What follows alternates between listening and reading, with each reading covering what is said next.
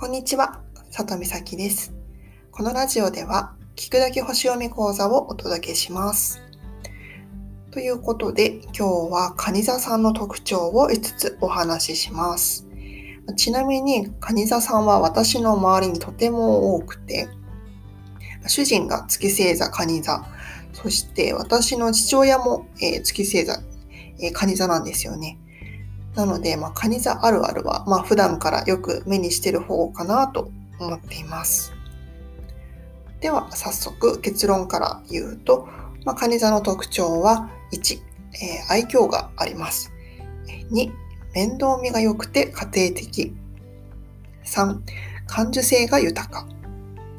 4、えー、情が深い。5、防衛本能が強いという特徴があります。ではそれぞれ詳しくお話しします。えまず1つ目、え愛嬌があります。まあ、優しさとか、あと親しみやすさがあって、まあ、人を包み込むようなあったかい雰囲気を持っています。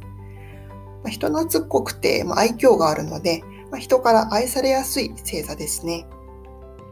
そして、ま自分自身も愛されたいという欲求が強くて、まそれを叶えられる相手を探す傾向があります。で、えーと、続いて2つ目ですね。面倒見が良くて家庭的です。とても世話好きで、まあ、特にあの子供とか、あと会社の後輩の面倒見がいい人ですね。あと料理とか洗濯とか家事を楽しむ人も多くて、まあ、一日中家の中で過ごすのも苦にならないはずです。まあ、主人も、まあ、休みの日は掃除をしたり、まあ、断捨離したりして、まあ、ずっと家の中にいますね。はい。でそして、まあ、金銭面もしっかりしていて、まあ、やりくり上手ですね。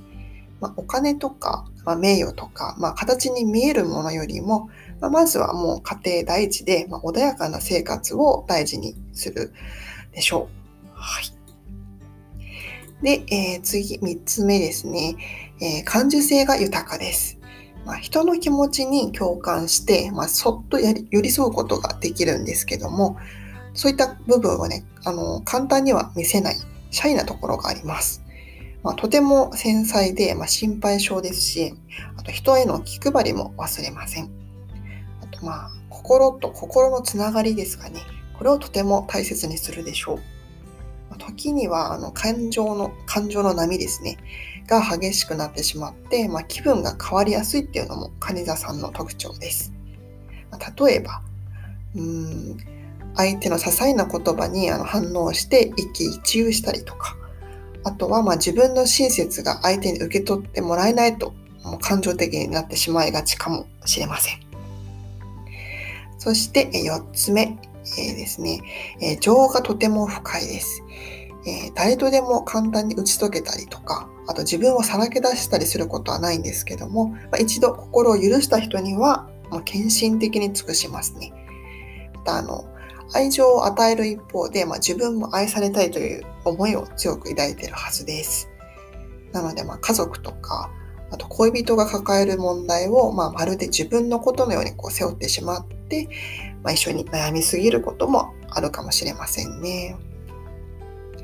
では最後に5つ目、えー、防衛本能が強い傾向があります。